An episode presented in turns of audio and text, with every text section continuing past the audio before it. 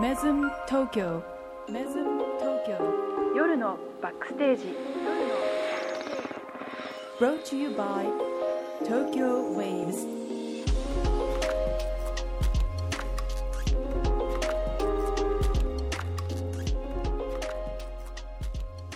Good evening, it's Friday 10 o'clock.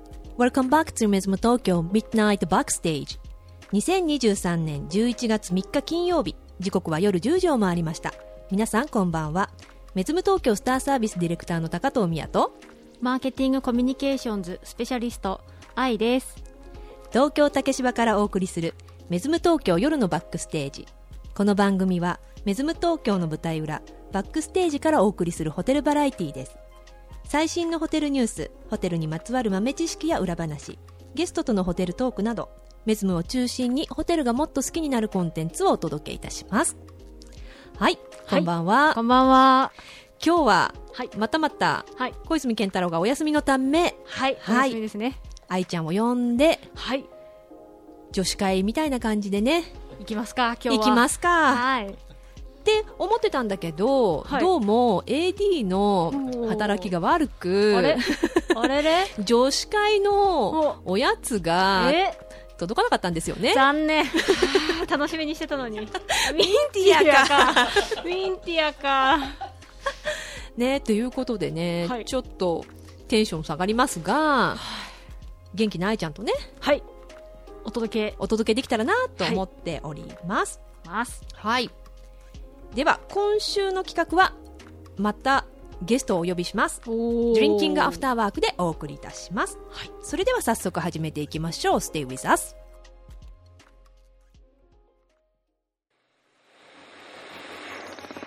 メズム東京夜のバックステージ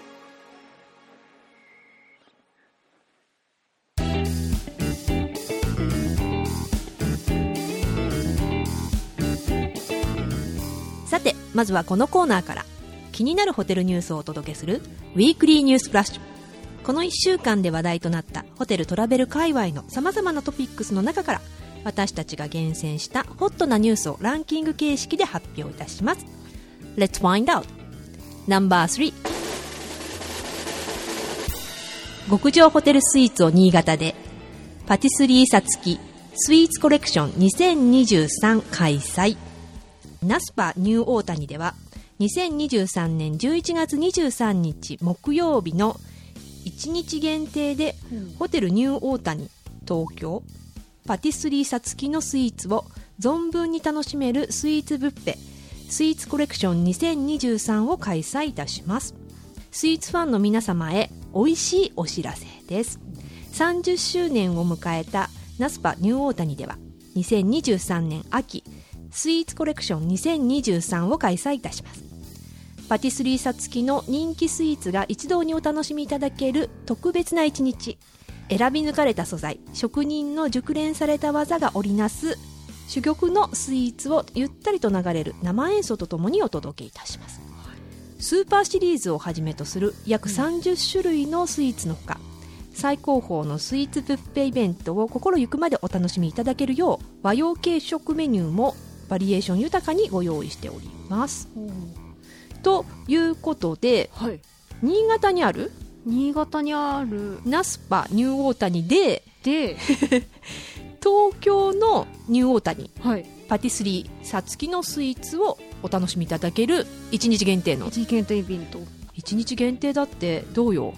行きたいですね。祝日11月23日木で曜も行きたいって言っても私たちは東京の方が 近いですけど。違 そうだね。東京の方が近かった。ったそうだ。わざわざ新潟に行かなくてもいいか。画像を見てるとすごい美味しそうなケーキが並んでます、ね、そうなのよ。ニューオータニコラボレーションみたいな感じ？そうなんですかね。東京と、東京と新潟と、うん。いやまあ栗だよね。モンブランですね美味しそう。やっぱりうん。美味しそう。マロンミルフィーユ、これ美味しそうだ美ね味しそう。ミルフィーユって食べるの難しくないですか？難しい。などうやって食べたらいいの？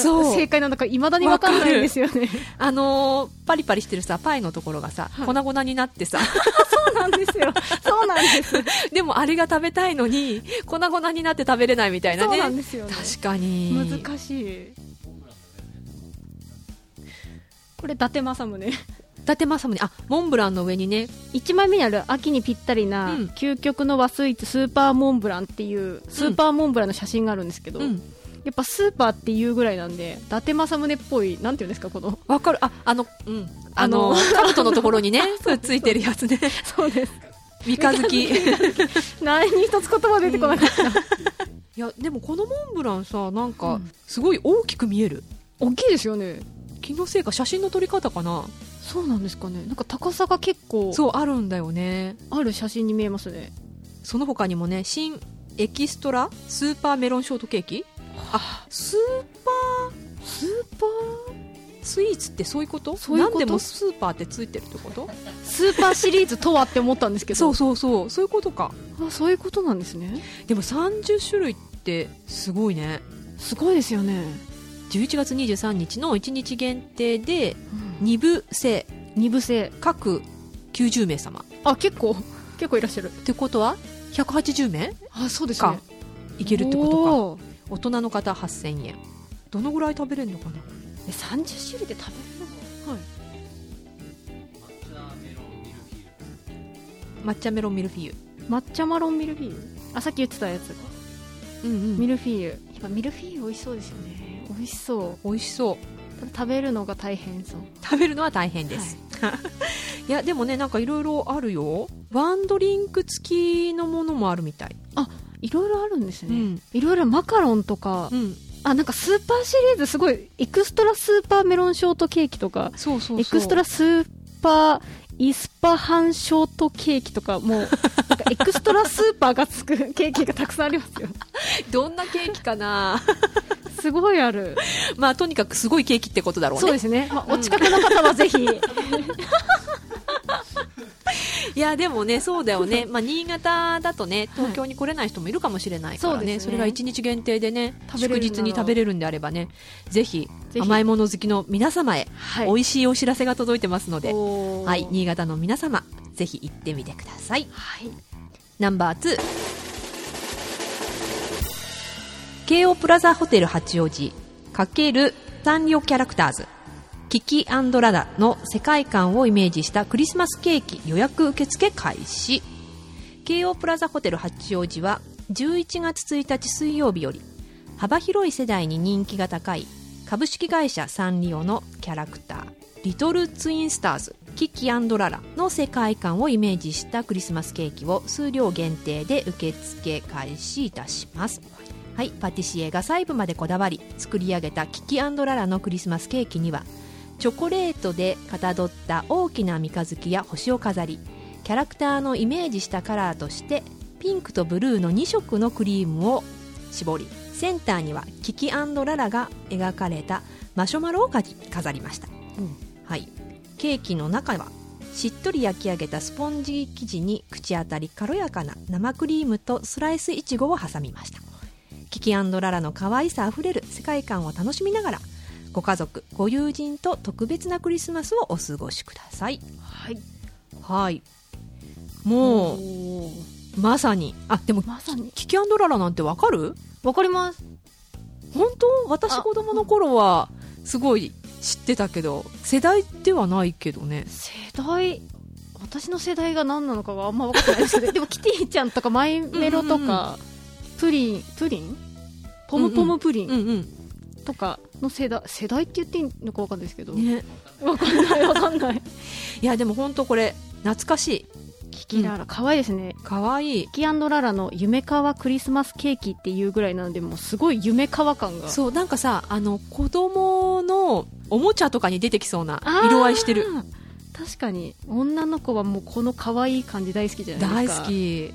マシュマロに確かにねプリントアウトされてるね。すごいですね。これああそうなんだ今の技術ってすごいですね。うん。かわい。い可愛い。星もいっぱいあって。月もね乗っててね、うん。はい。これが6500円。はい。1 6センチ。意外とあ大きいね。い。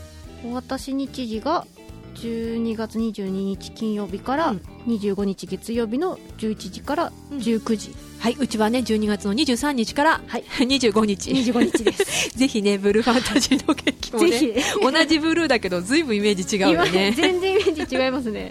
うん、これはちょっと子供にはいいかもしれないですね。そうですね、うん。テンション上がっちゃうかもしれない。そうか八王子だからか。サンリョねピオールランド。うん。はい。詳細はこちらのページ？飛んでみようハローキティキキララのキラキラ夢かばビュッフェパーティーとかありますよ。ええ。これは小泉さんが好きなやつですか？もしかして？どうかな？もしかして？どうかな？キティちゃんは違うのかな？うんうん。白い丸いものが好きだったそうそう白いい丸いものが好きって言ってた。かまあキティちゃんってどうなんですかね？白いけどね、キティちゃん一応白ですよね、うん。マイメロとか。そうね。ぜひ小泉さんランチとディナー両方ありますから。ねこれはちょっと子供たち喜びそうな、ですね。はい、メニューでしたが、はい。まだねクリスマスケーキ決めかねてるっていう方はねうん。こちら京王プラザ八王子さんのねはい。キキララのケーキもぜひぜひ見てみてください。はい。はい。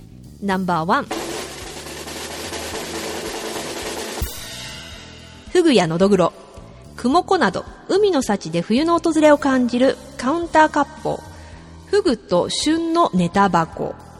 はい京阪グループのフラッグシップホテルザ・サウザンド京都は2023年11月1日水曜日から12月24日日曜日までの期間日本料理キザハシのカウンター割烹にて新メニューフグと旬のネタ箱をご提供いたします、今回の、えーメイン食材はフグ。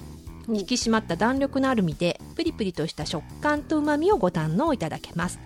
他にもまだらの白子や癖がなくクリーミーな味わいを楽しめるクモコや、脂のりがよくその柔らかい身が白身のトロとも呼ばれるのどぐろなどをご用意。刺身や塩焼き炙りなど料理長がその時々の食材に合わせた調理法でご提供いたします。料理人との会話で完成させる膝端だけの割烹料理をご堪能ください。はい。クモコって何？クモコって初めて聞いたんですけど。私も初めて。クモコ？クモコって何ですかね？クモコとは？クモコとは？タラの白子のこと。まあ白子のことをクモコとも言うのかな？そうなんですかね。色が白くて雲を連想するさせる見た目からクモコと呼ばれるようになったって言われているそうですよ。勉強になりました。勉強になります勉強になねりましたのどぐろね。のどぐろ美味しいですよね。美味しい。高い。高い。高い。普段食べないよねのどぐろ食べないです。フグも普段食べないです。あそうね。フグも食べないね。フグ人生で1回しか食べたことないです。あそう、はい。私もないかな。食べたことはあるけど頻繁に食べるものじゃないよね。はい。おそらく。でもフグか刺身とか？とかフグ刺し？とか？鉄フグ砂刺しは刺身だ。何でしたっけ？同じこと鍋。鉄砂鍋。鍋。うん。しゃぶしゃぶとか？あしゃぶしゃぶでもそれをその時々に合わせて料理長がおお刺身とか塩焼きとかね。ああ一番美味しいですよ美味しいですよっていうそうですね調理法でご提供してくださる。そうです。この料理人との会話で完成させる膝端だけの割烹料理をご堪能くださいってうん、書いてあるんですけど、うん、料理人との会話で完成させるがすごい気になるんですけど。なんかさあれじゃない？寿司カウンターみたいなイメージかな。ああそういうことなんですかね。わかんない。まあ日本料理とかだとさ、はい。意外とやっぱ座敷とかテーブルとか多いんだと思うんだよね。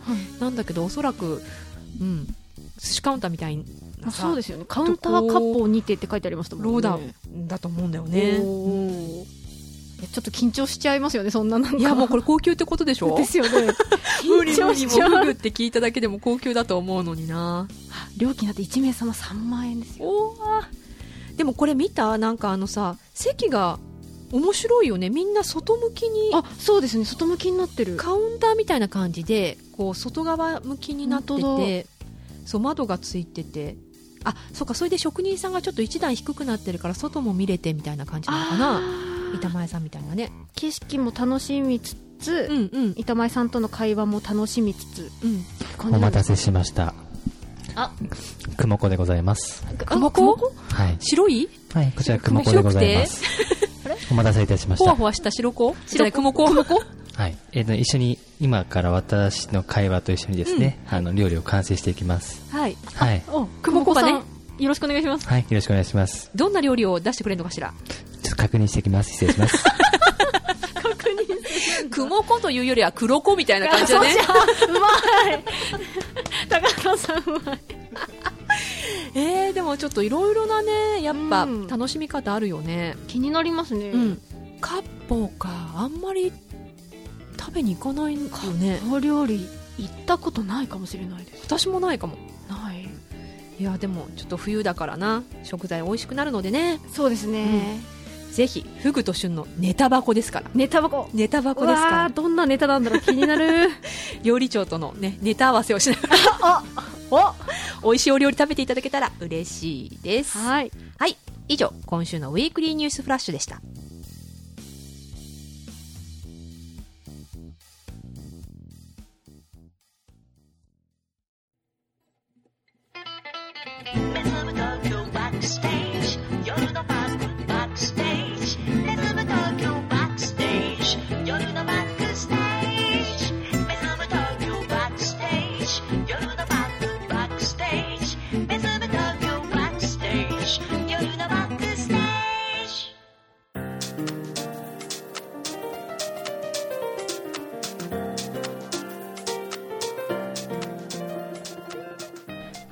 仕事終わりのタレントをお呼びして、一杯飲みながらお話を聞いていくトークコーナー、Drinking After Work。はいはい。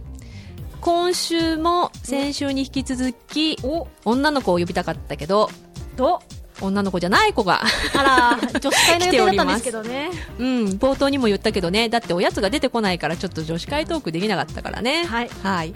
でもきっと楽しい話がね、はいいろいろ聞けると思います。はい。それでは本日のゲストをお呼びしましょう。どうぞ。こんばんは。スターサービスレンです。こんばんは。こんばんはすいません、女子じゃなくて申し訳ないです。ようこそお土産持ってきてくれた？いや、あ、急だったんで、ちょっと手ぶらで ごめんなさい。そうだよねそうだよねすいません、本当に。すいませんありがとうございますいやいやいや。ということで、今週も、えー先週に引き続き、スターサービスの、はいはい、レンが来てくれました。はい。お願いということでね、レンについていろいろ掘り下げたいんですけど、おいいですか？はい。心の準備は？できてないですけど、どうぞ。いいですよ。なんか隠すこととかある？包み隠さず話してほしいけやど。ないので。NG とかなし今のところ？大丈夫今のところ？大丈夫。大丈夫、大丈夫です。じゃあ、はい。どんどん。はい。じゃあぜひ。うん。ちょっと軽めなね、はい。一般的な質問から始めましょう。はい。えっ、と、メズム東京にはいつ入社したんですか？えっと、入社は、もう今やって3年とちょっとなので、うん。2020年かな、うん。ちょうど開業の年、うん。開業の1ヶ月前に入社さしましたね。そっか、じゃあ愛ちゃんより先輩ですね。だいぶ先輩。ですいやいや。大先輩。全然全そっか、じゃあ開業前の開業、まあ、オープニングスタッフって感じだね。然。。そうですね、うん。はい。え、どう？オープニングスタッフ。いや、もう慣れないことばっかで、大変だったのが率直な感想です。ん、そっか。はい。私もオープニング初めてだったけど、うん、楽しかったけど、何だったんだろうね、みたいもうなんか大変すぎて怒涛に日々が過ぎていくみたいな感じ。です本当あっという間だったのですぐ開業も迎えちゃったので、な。そう、だから、開業、まあね、えっと、メズム東京入ってきて、はい。開業準備してる中で、いろいろなトレーニングがあったんですよね。うんでまあ、システム作り込んだりとかするので、はいそのシステムの作り込みを私たちがやってる間に、レンとかには、まあ、近辺開拓しろみたいな感じで、はい。あの浜松町探索とか行ってたよね。ありましたありました。この周りの、うん。えーそれこそ東京タワーの方面だったりとか、うんやっぱり歩ける範囲でそういう散策をして、うん。まあ、情報収収集うん。をしてましたねゲストに聞かれた時にお伝えするために。そうですね。そのためにも。あとはまあ自分自身のためにもってところはありましたね。うん。え今それ役に立ってる？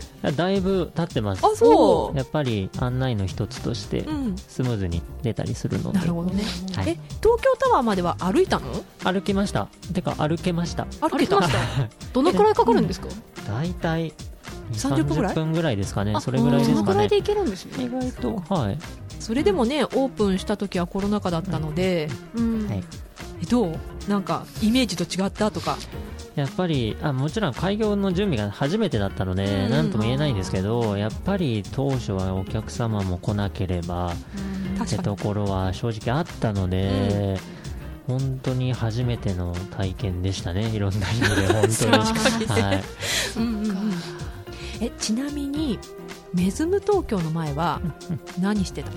えっと同じくホテル業で働いてましてうん。恵比寿のあのウェスティンホテルでお働いてましたーで一緒じゃんねみたいなね。はいそうなんです。今 こちらにいる。皆さんなんかつながりがありますよね 話聞く限りだと。近所でねみたいあれあれ。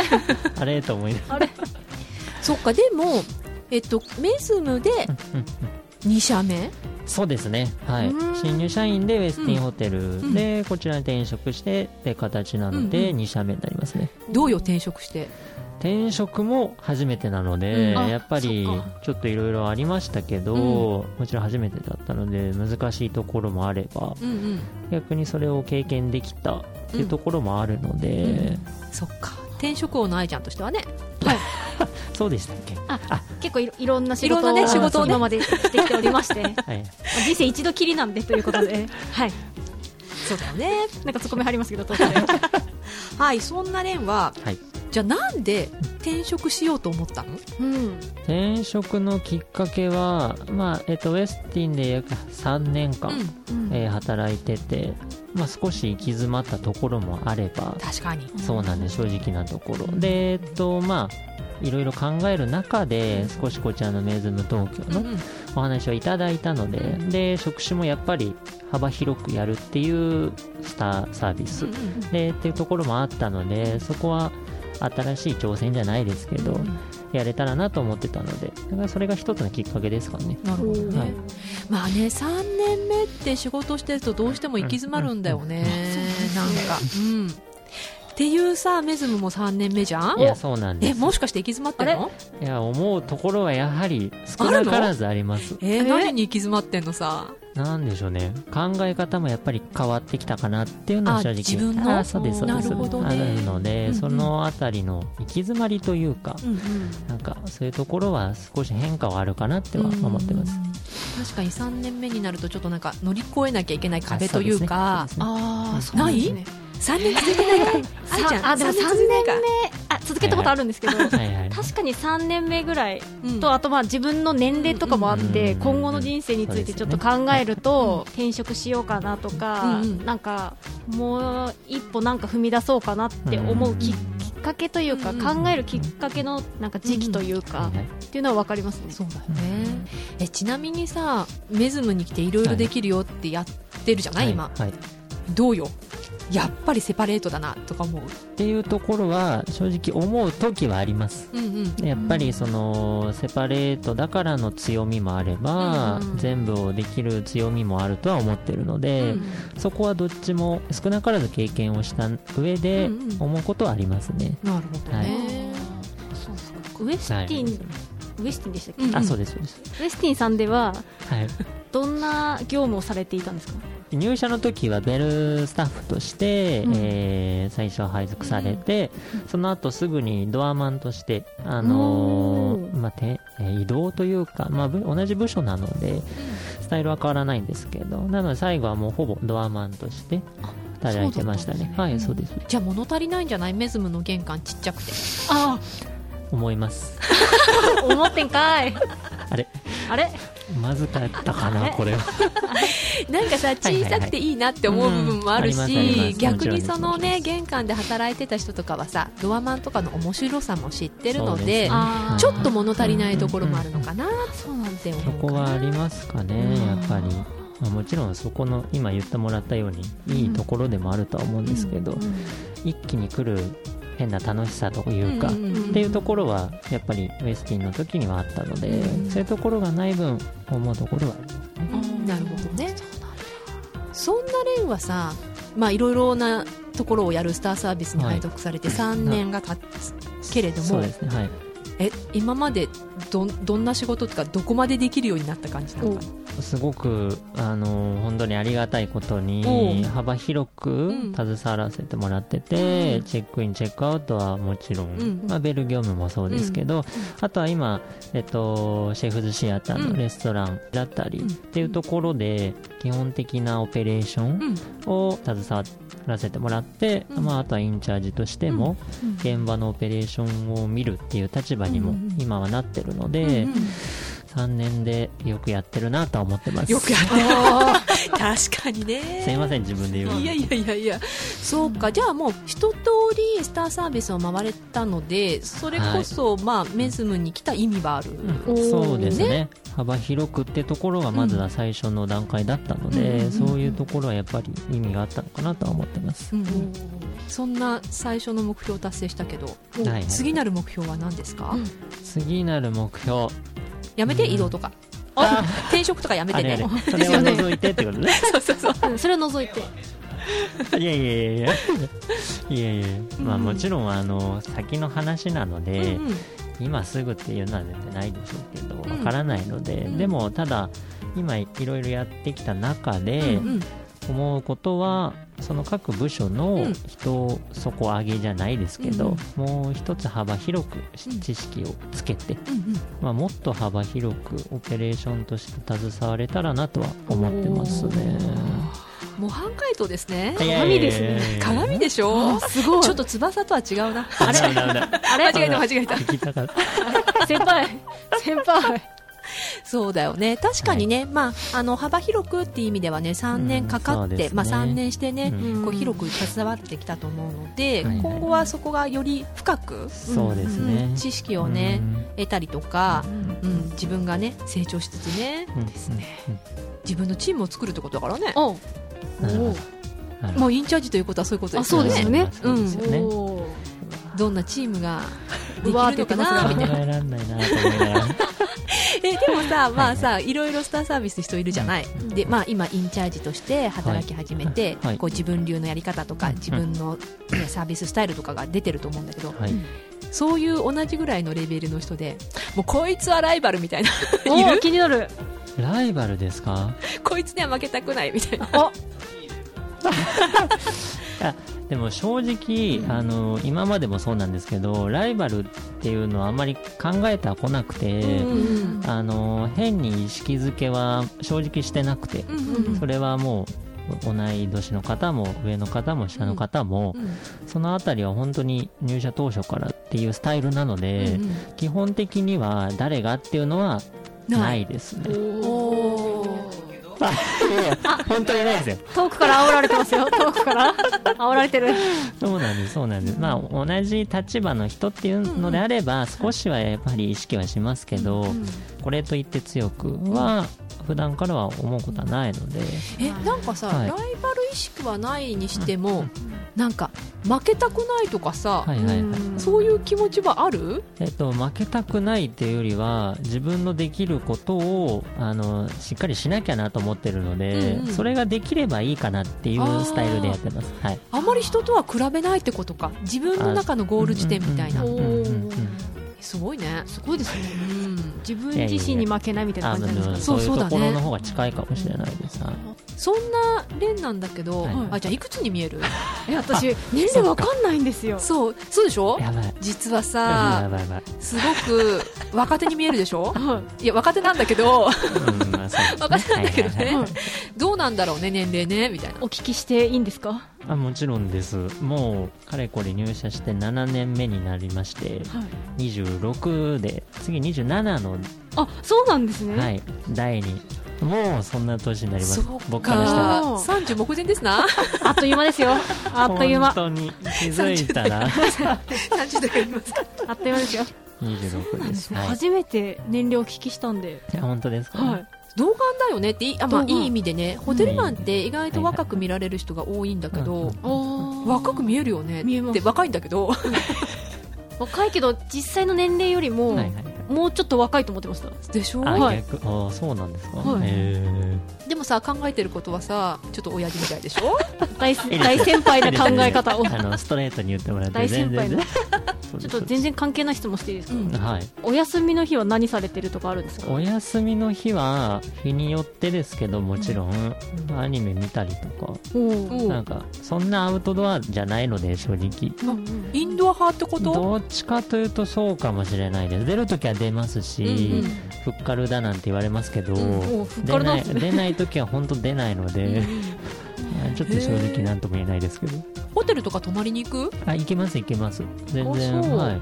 結構皆さんなんかスターサービスの方のドリンキングアフターワーク聞いてると、はい。結構あのホテルに泊まりに行きますっていう方多いなっていう印象があります。そうなんですか。全然行かないけどね私。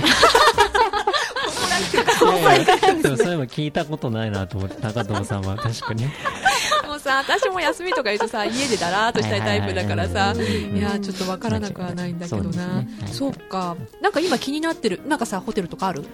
気になってるところそうですね。いろいろあるもんね最い近ろいろありすぎて話には聞いたりはしますけど、うん。実際行けてはないので、うん。新しいところは都内もそうですし、うん。都内近郊のところも含めいろいろ気になるところはあるんですけど、幅広く気になってます、ちなみにささっきアニメとか見てる？とか言ってたけどさはい言ってましたね。どんなアニメとどんなアニメか見てるん？ですかどんなアニメ？オタク？ああでもオタクかもしれないあそうそうなんでですけどあのハマると本当にそれしか見ないぐらいじゃないですけどっていうところはあります正直。今お気ハマってるに入りというかハマってる,、ハマってるとかアニメ推してるとか。今だとみんな知ってるのかわからないですけど、うん。東京リベンジャーズとかあとはキングダムとか。うんうんああの辺りの話は結構好きですね。ああいうのさ、はい。結構さ実写とかもでもやってるじゃない？実写よりアニメ。えっとどっちも見てます。あそう。はい。えそれは何？あもうこれアニメの方がいいなとか。基本多分アニメスタートなんですけど、うんうん。アニメから漫画に行って、うん。あと実写が始まると実写も見てっていうのが流れですかね。はいはいはい。はい。あそうなんですか？あそうなんですね。別に関係なくない？厳しい。厳しい。え翼の学校 の人高校の先輩。え知ってる人？あ知らない。キングダムの作者の方が AD 町田さんの高校の先輩。うん。でも関わりはない。あ？だけど俺知ってるぜみたいな。でもなんか実写になったの見たらさいやーちょっとやっぱりアニメと違うじゃんっていうもどかしさありそう。結構アニアニメっていうか実写映画だと2時間とかうんうん2時間半だから内容が収まらなくてこのはしょってるうん部分もあってっていうのがありますよね。うん。ありますあります。キャラクターとかは好き？キャラクターももちろん好きです。そのアニメで誰がいいとかっていうのは割と思うことはありますね、うん。それぞれ見ててですけど。どっちも見てないから全然話広げられないんですけど大変申し訳ないんですけども。むしろ何か見たのあれば知ってるのをえでもさえ家に書いたら例えばさ漫画とかがはいはい。うわーってあったりとかするの？あ漫画は実際買うことはめったになくて、うんうん。今だともう携帯で読めたりとそうかだね。現代。現代だな。そうだ現代だ。するのでそこは携帯で収まっちゃってます。ね、そう移動中見れますあそうですそうですそうです。え結構さそのまあアニメにしても何にしてもはい見るのって男っぽいものが多い。アニメはそうですね。の方が多いかもしれないです、うん。はい、スポーツ系とか。あスポーツ系。ススポーツ系か、はスポーツ系。あスラムダンク。でも実際スラムダンク見たことなくて怒られるかもしれないですけど。私も見たことない。私「スラムダンクはね、はアニメちょっと見てた。おあおーうんうんうんあそうアニメを見てたかなそうなんで見てないんです。私、ま、漫画かどうだろう。配給とか。ああ名前だけ知ってます知ってる？バレーボールのね。そうですね。うんうんはい。とか？は見るかな、うんうん。えっとホテル以外の仕事。急に？え？急に？質問。下手くそ。すいません。急なんですけど。ホテル以外のはいはいはい。はいはいどうぞどうぞ。ホテル以外の仕事だったら、はい例えばどんなことをしたかったかな、あーどうだろうアニメ好きとかさ言ってるから、こうアニメーターになりたいとかさなんか漫画家になりたかったとかないの？いやなりたいまでは行ったことないんですけど、うん。絵描くの好きだったりはするので、確かに一瞬そういう類の仕事を考えなくはなかったんですけど。ごめん、はい。絵描くのって言ってくれたけど、ごめん、ちょ何っと勝手な想像ね、絵下手そうと思って、ちょっと思いました。すいません。大変失礼ながら。ちょっと思いました。すいません。えいやいやいや。でも実際さ、絵はどう？描く、意外と普通に描ける人、私、絵全然下手くそなの私も下手くそなんですあよの模写の方がうんうん。結構好きというか、例えば何を描いてって言われて描くのだと多分下手なんですけど、うんうん。これを見て同じように描いてっていうのの方が得意でそれこそねアニメの絵とか描いたりするのは好きなので、今ちょっと描いてないですけど、うんえーじゃああれじゃない？あの漫画家さんのさうか助手助手みたいな、はいはいうん。うん。はいはい。向きそううん。面白そうですけどね、でも実際そこまでは考えたことないんですけど。いやいやいや紙とペン。遠慮しとこうかな。あええいや本当にホテルマンじゃなかった。えじゃなかったたら。ら、えっと、本当だいぶ前に考えてたのは、うん。あの、動物の飼育員とかえー、意外。急に？たペンギンいるじゃないですか。うんうんペンギンの世話うんうん。がただただいいなって思ってたことがあわって。かる。私も動物好きですごい昔の話だよあのお風呂場でペンギン飼いたいとか庭でキリンを飼いたいと思ってた。夢ある夢ある夢ある。開けたらペンギンみたいなはいちょっといいなみたい。なな。でもいやいいですよそんな多分感覚かもしれないですけど、ありました。えじゃあなんでホテルマンになったの？うん。ホテルマンになるきっかけは、何だったんだろうって正直思う時はあるんですけど、うん。もう高校卒業してからもう専門学校で、うん。専門学校がホテルだったので、うんその場でもう決めてたんですけど、うん。まあ自分のためよりうん人のため、うん誰かのためにって考えた時の仕事として出てきたのが一応ホテルだったっていうのもあるので、なるほどね。ギブ？ギバ今えじゃあ人のために何かするの好き？結構好きです。意尽くせる人なのあ私生活でも尽くしてる感じ。そうそういう感じですか できてるかわからないです。いい男って感じ？おおあやさおっていうやつですか？いやいやいやいや。サプライズとか好きなタイプ？おお。好きですけど苦手です。えどういうこと？あどういうこと？考えるのがねすごくそう苦手なんですけど、やりたいって気持ちはあります。優しい。えこういう人がきっとさホテルに電話してサプライズしたいんですけどあそうですね。あなんかありませんか？っていうタイプセンターかなこさんの。そうセンターか。なこさんでもそのお話につながるそういうタイプ。レンさんレンさんみたいなタイプがね恥ずかしい急に。そうか。なるほどね。ぜひその際は、それはぜひそのぜ際ひは相談受けますので。っ てぜひぜひ。でもそうか動物とかもやっぱりさ、そうしてね。飼育員にしてもさ獣医さんにしてもね、はい。やっぱりなんか人のためとかさ誰かのためみたいなね、ところはあるもんあねどう？楽しいホテルマン、楽しくやってます。日々いろんな人に会うので、うん同じ人って本当にいるのかってぐらいまでてかいないと思うんですけど、うんうんうん。それぐらい全然違う人たちばっかなので、うん。そういう楽しさはありますかね。なるほどね。最後にお聞きしたいんですけども、メズム東京内でこれからやってみたいこととかはいはいはい。ありますか？大変大変ながら。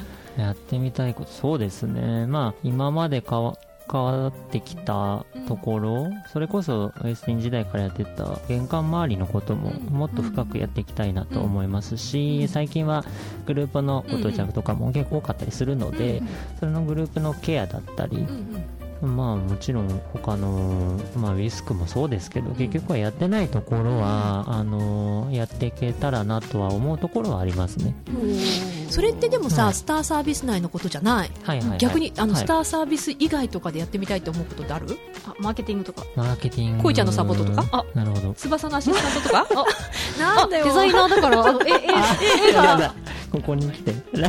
ああえなんかそういうなんか、はいはいはい。部署が違うというか、うんスターサービス以外に興味があることってある私はね全くないかなみたいな、あそうなんですね。そんなことない。な私いろいろ興味あるから何でもやりたいタイプだけどあすごい。電話どうかなと思って。え興味はあります。もちろんできるできないはちょっと別として、やりたいやりたくないかって言われたらやりたいですし、まあどういう風なのをやってるかっていうのも知りたい部分はあるので、それを身につけられるのであれば、うんうん。今後自分にも役立つと思ってるんで、機会があればぜひって感じですかね。本当？どんなのがやりたい、マーケティングセールス？スタイルズ？何？あ、でもスタイルズも含め、あのやりたさはあります。であそう。マーケティングとか、あとはどういう仕事内容なのかっていうのも、うん正直わからない部分の方が多いので、うんうん。そこは知れたら知りたいですし、その上でやりたいかなとは思ってます。でもお伝えします。なじゃあレンは、えっと、メズム東京にいながらタレントコールに来てもらってマーケあなるほど。参加していただいて。そうそう参加して。違う部署のねお話をね聞いてもらってね。ね。はい今後にね役立ててもらえたらいいのかななんて思っておりますが。はい。はい。何か言い残したこととか。うん言い残したことあります？ありますか？いや、怒涛に喋った気がしますけど、多分大丈夫。はい。じゃあ、はいはい。インチャージとしてはいはい。これから頑張っていくレンですが、はいはい。そんなレンについていくスターサービスのみんなにうん。はい一言、引っ張るタイプじゃないと思いますんで、うん。そのあたりは重々理解していただけると助かりますので、あのー見て覚えてでもついてきてくれればいいかなとは思ってます。はい、はい。ということで、はい。ついてきてほしいレンをお呼びして、はい。はい、今週のドリンキングアフターワークをお送りいたしました。はい。はい、ありがとうございました。ありがとうございました。ありがとうございました。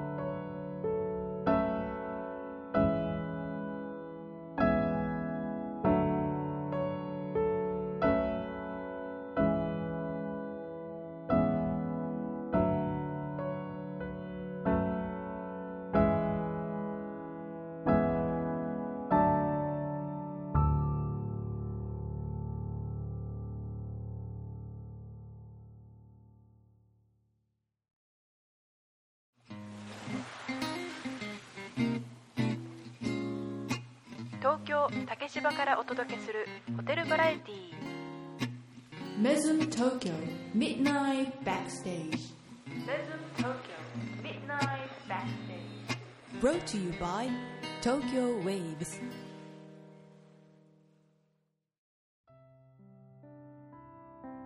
今週の Weekly Pickup Tracks は小川秀則さんで、 Heal Your Heart をお送りいたしました、小川秀則さんはうん。兵庫県姫路市出身。はい。サウンドクリエイター DJ キーボーディスト FM 川越ラジオのパーソナリティもされています、2年前から舞台音楽やアイドルへの楽曲提供など音楽に関わる仕事が増えてきたことをきっかけに、約10年間うん。勤めていた公立高校の教員を辞め、あ東京都内の私立中高で講師をする傍ら、オリジナル楽曲の制作舞台音楽やアイドルへの楽曲提供。アーティストへのオリジナル楽曲のミックスマスタリングリミックスなどを手掛けております。今回お届けしましたうん「 Heal Your Heart」ですが、うん。日々の生活の中で疲弊した心のビタミン剤として、うん。皆さんが聴いて安らげるヒーリングミュージックとして制作されたファーストアルバムうん「A Piece of the Scenery I」の中の一曲です、ヒーリングミュージックとしてリスナーさんの日々の生活の中で元気づけられる楽曲になれたとしたら嬉しいと思っています、うんとのことですはい。メズム東京で毎晩繰り広げられるライブパフォーマンスメズムショーケース、うん。小川秀則さんの次回のショーケースはうん。11月4日土曜日のご出演予定ですはい。出演アーティストの情報とタイムスケジュールはメズム東京公式ウェブサイトのショーケースのページをご覧ください以上今週の Weekly Pickup Tracks でした。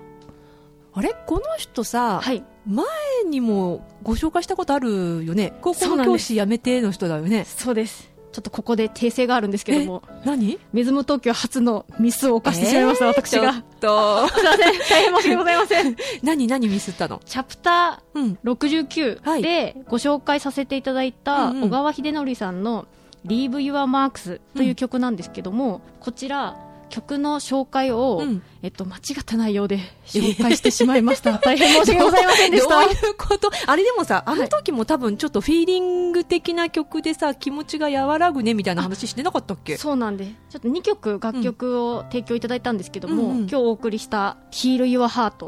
と前回お送りしました Leave Your Marks うん。の説明文をちょっとテレコに紹介してしまいまして、今日お届けした Heal Your Heart は間違った情報ではないので、正しい情報で本当お送りしております。なるほど。いちなみにさ、じゃあさ、前回のはどんなんだったんだ？はい。前回の Leave Your Marks は、うん実際に小川さんご自身が経験したうん失恋を女性に置き換えてイメージした曲だそうです。なんだはい。ちょっと寂しい。そうですね。なんか心にぽっかり穴が開いたうんうん感じをイメージしてピアノの曲にしたそうです。なるほどね。だからか、ちょっとやっぱりこうしっとりした感じだったもんね。そうですね。ちょっと切なさというか、うんうん悲しさもありつつ、んでもヒーリングミュージックとしてこう落ち着いた感じもあるような曲でしたね。確かに。この人でも、そうか、小川さんはそういう曲が、多分、得意なのかね。そうなんですかね、うん。でも実際はピアノだけでこう、うんショーケースの時はご自身でピアノで弾かれたり、あとは女性ボーカリストのジョアンナさんを一緒に歌と,、えー、とピアノでご出演いただいてる回もあります、そうだ。ちょっとしっとりするもんね。そうですねうん。そのしっとりに酔いしれて間違えちゃったみたいな。そうそうなんですついついついついもうなんかあーって癒されてしまった癒されてしまったら間違えちゃった。大変申し訳ございませんでしたはい。小川さん、本当に申し訳ございませんでした申し訳ございません。でしたはい。でも次回ね、11月の4日？4日土曜日です土曜日ですね。はいなので、また皆さんね、癒されにね、来てくれたら。ぜひはいいらしてくださいはい。はい。メズムからのお知らせです。はい次回のタレントコールは11月の14日火曜日15時からです。はい皆さん、まだまだ待ってますので、お待ちしております採用イベント来てください。はいそういえば前回ね、いろいろお知らせはいでイベントのこと言ったんだけど、はいその話も聞きたいけど、ちょっと後にしようか。後にしますか うん、いろいろね、ちょっと後で聞かせてもらえばなと思うので、先に、えっ、と、DM のコーナー、はい行きましょう。はい。バックステージの皆さん、こんばんは。こんばんはこんばんは。前回の、まおこさんをゲストに迎えたドリンキングアフターワークでは、最初にお声を聞き、もしかしたら、と思ったら、やっぱり開業3周年記念でお祝いコメントをされていたお方だったんですね。とはい。小泉さんが、まおこさんの声を声優みたいとおっしゃっていたのを覚えていますが、あれからもう半年も経つのですね、と。そんなに経つか。早いですね、そしてメズムさんが、二つ目のホテル勤務とのことでしたが、お話を伺い、目標もあって、楽しくメズムさんで働かれているようですので、えー今後も頑張ってほしいですし、お話の上がったショーケース出演も期待しております。はい。まおこね、そう、声楽やってるって言ってたのよね。そうですね。ん。なので、あ、愛ちゃんも入って、ショーケース？お。できたらいいのかあなら。あら。はい。そして、このメッセージを書いている本日土曜日は、ウォーターズ竹芝のイベントで、メズムさんのブースに伺い、先行販売のフレグランスディフューザーをゲットしました。おおありがとうごあざいます。りがとうございます今回は、東京シトロンの方を購入させていただきました。思っていたより大きめで、インテリアにもなる素敵なデザインですね。早速部屋に置かせていただき、香りを嗅いだら、えー春夏にメズムさんに伺った時のことが回想されました。おーいずれ東京ウードの方も購入させていただきますね。そして一緒に販売されていたミートパイもパイ生地がサクサクで具のミートもめちゃくちゃ美味しかったです。おー嬉しいペロッと食べちゃいました。ありがとうございます何より驚いたのがメズムさんのブースに伺ったらなんと町田さんと愛さんがいらっしゃってびっくりというかお会いできてとても見 嬉しかったです。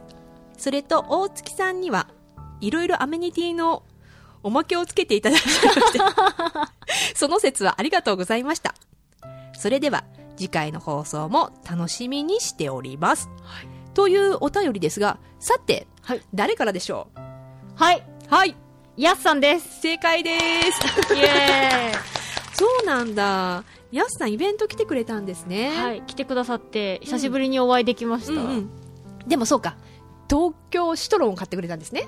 はい。私と翼が推していた東シトロン。を。京シトロンはい。でも、ウードも買うって言ってたので、ぜひ、やすさんのお家でも、春夏と秋冬と、部屋の移動で春夏秋冬を分けてくれたりしたら楽しんでいただけたらなんて思っております。はいはい。ということで、実はね、ちょっと予定の関係で、今週収録が早いんですよ。そうなんですよねいつもより。なので、ちょっとお便りのね、数がまだ届いていないっていうところがあるんですが、はい早速ね、やすさんがイベントに行っていただいて、はい。ありがとうござお便りまいまです書いていただきました。ありがとうございますはい。リスナーの皆様が番組に取り上げてほしいテーマも随時募集してますので、引き続きメッセージをお待ちしております。はい夜のバックステージでは番組へのリクエストやメッセージを募集中です。宛先は番組公式ツイッター、メズム東京夜のバックステージへの DM、または匿名で投稿できる質問箱までお寄せください。はいはい、ということで、はいやすさんのお便りからもあったように、はい先週のイベント、はいあいちゃん行ってきたんだよねってか。行ってき、ました。主催してたんだよね、はい。翼とね。ウォーターズどどうだった？竹芝3周年うん、の水辺の自由時間コレクションうん。っ。ていうイベントで、うん。金曜日と土曜日2日うん間、メズム東京では出店させていただいていたので、うん。どちらもうん。行ってきました。ありがとうございます。あ。りがとうございました。どうでした？販売してたのはミートパイ。うんうん。あのアフタヌーンエキシビジョン、はいはい。今ドリームで出ているミートパイを今回特別にちそょっとうなんだよね。大きくして、そうなんだよね。イベント限定でミートパイを販売したのと、うん。あと萌えシャンドンはい。はいもミニボトルうん。とグラスで販売したりとか、うんうんうんあとは、まあ、ミニボトルご購入いただいた方は EV 線に乗れるイベントみたい。な EV 線とは？電気で動く静かな船です そうだよね。あの、あの、浜離宮の方までくるっとね、行ってたやつだよね。はい結構乗ってた？結構土曜日は、うんうん。結構予約が早めに埋まってしまってで金曜日に私たち町田さん AD 町田さんと一緒に乗らせていただいて、うんもう東京タワーとかレインボーブリッジとか、うんうん。スカイツリーも見えてすっうん。うん。ごい綺麗ですよね、え、あれは、時間的には、はい。あれ、お月見とは被らない？っはい。てことは、ちょっとライトアップされてるってこと？浜離宮、はい。してました。おー。はい。よかったね。いやなんか浜離宮を船から見るなんてことがなかったのでそっか。また違った浜離宮を知れました 私、通常の浜離宮も知らない。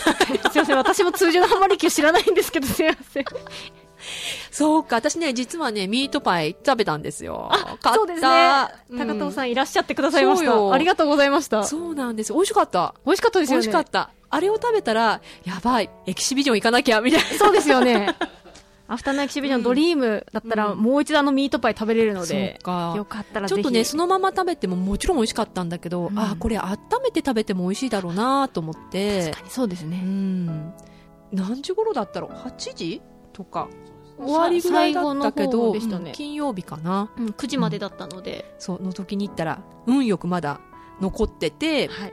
最後ら辺を、そうです。うん、私たちで買い占めるみたいな。ありがとうございました、お客様じゃないのにみたいな感じだったけど、うんうんでもなんかね、盛り上がってるようなね、盛り上がってましたなんかファイヤーショーもあったりとか。うんうん。シルク・ド・ソレイユはいはいはい。の公認、認定のパフォーマーの方、うんうんジャグリングとかのパフォーマーの方とか、うんうん。あとはショーケースにずっとご出演いただいてたり、うんと夜のバックステージでも、うんうん。ゲストでいらっしゃってくださったジプシーバカボンズさんも、はいはい。はい、ご出演されていて、そうなんだ。はい。またショーケースとは違ったうんジプシーさんを見ることができました。へえ、ちょっと見ればよかったなすごい良かったです。ちょっとね、土曜日、じゃにそう、土曜日はちょっといなかったんだよね。うん日曜日もまだやってたよね、なんかね。メズムは出店してないけど、はいウォーターズ竹芝自体はやってたもんね。日曜日までうんイベントやってましたね。そうだよね。なんかね、音だけ聞こえてきた。あ、そうですか。忙しく働いてたので、音だけ堪能したって感じだったけど、うん音楽結構やってたもんねやっ。てましたね。結構来てたお客結さん。構来てましたね。金曜日はちょっと出店が、うんうん17時から21時の9時までだったので、うんちょっと遅めで仕事帰りの方が多かったんですけど、土曜日は11時からうん21時までだったので、結構早い時間帯とかはファミリー層の方が多かったりとかなるほ、どね。あと夜はだんだん、まあ、カップルの方だったり、うんまあ、ご家族の方だったり、いろんな方がたくさんいらっしゃってて。そうか天気良かったもんね、すっごい天気良かったです、い、いな。そういうまあそうね。出店か、うん。何年か前に出店してた時ちょっとお手伝いしたことあるな。制服のままで行って販売手伝ったりとかしたことあるけど。ぜひ来年は、来年ね。ぜひ来年は？来年はねそうね。あの翼がいつかこうアウトサイドラジオをやってくれたらね。あいい番外編的な？番外そう。水水辺のラジオ。オちょっとリッチな雰囲気でねあ気分変えながら。もう一個。水辺のラジオ。えーバックステージとは別に？水辺の？ちょっとこれからの時期寒いかもしれないですよね。夏限定とかね。夏限定かもしれない、そうね。あなんか言ってますけど そうね、まあイベントね、これからね、まあクリスマスとかもね、目白押しなのでね、そうですねいろいろファンタジーもありますし。うん。久しぶりだ、コロナがあったから、こういうふうに人が集まるのもね、そうですよね。どっか行った？こうコロナになってから。えどこも行ってなかったんでなんかそれこそ土曜日とかもこんなに人が集まってるイベントみたいな感じも、うん。なんか久しぶりに見たんで、うんうん。あなんか日常が戻ってきたんだなみたいな感覚になりました、ね、そっか。じゃあぜひね、その勢いに乗って、皆さん、メズム東京のはい。ブルーファンタジー期間に、はい。我々のブルーをブルーを。見に来てくれると、翼が手掛けているフォトスポットが、おお見れるかもしれませんね。今絶賛。ああできた。ました。おおおー、よかったよかった。おめでとうございます。無事。そうですね。社内調整らしいですあ今、なるほど。じゃあ無事、あのーフォトスポットがね、はい。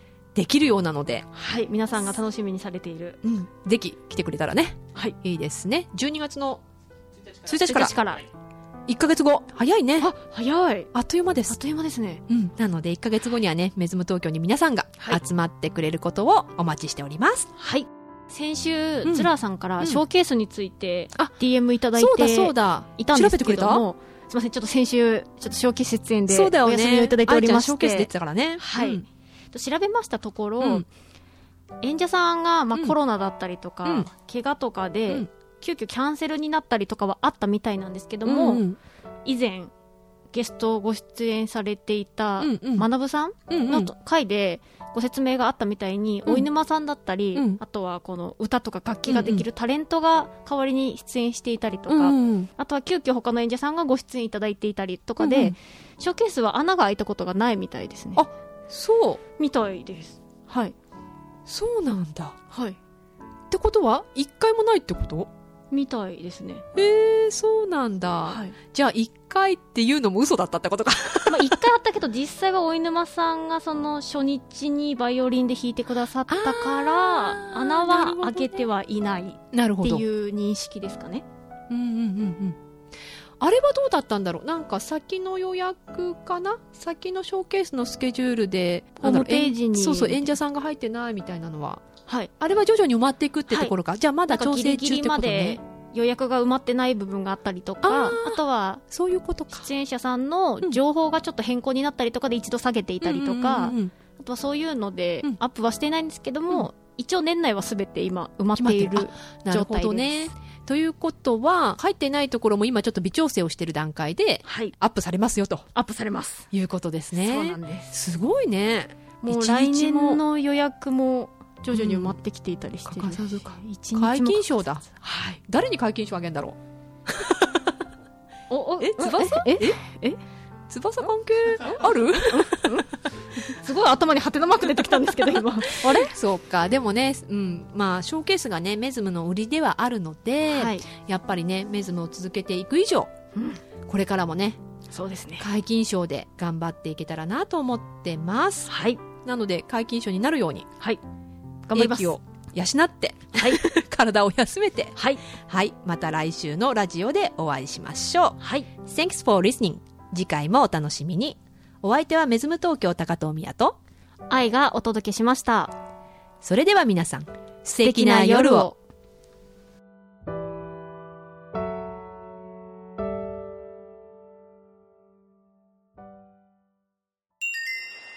メズム東京。メズム東京。夜のバックステージ。夜のバックステージ。Brought to you by Tokyo Waves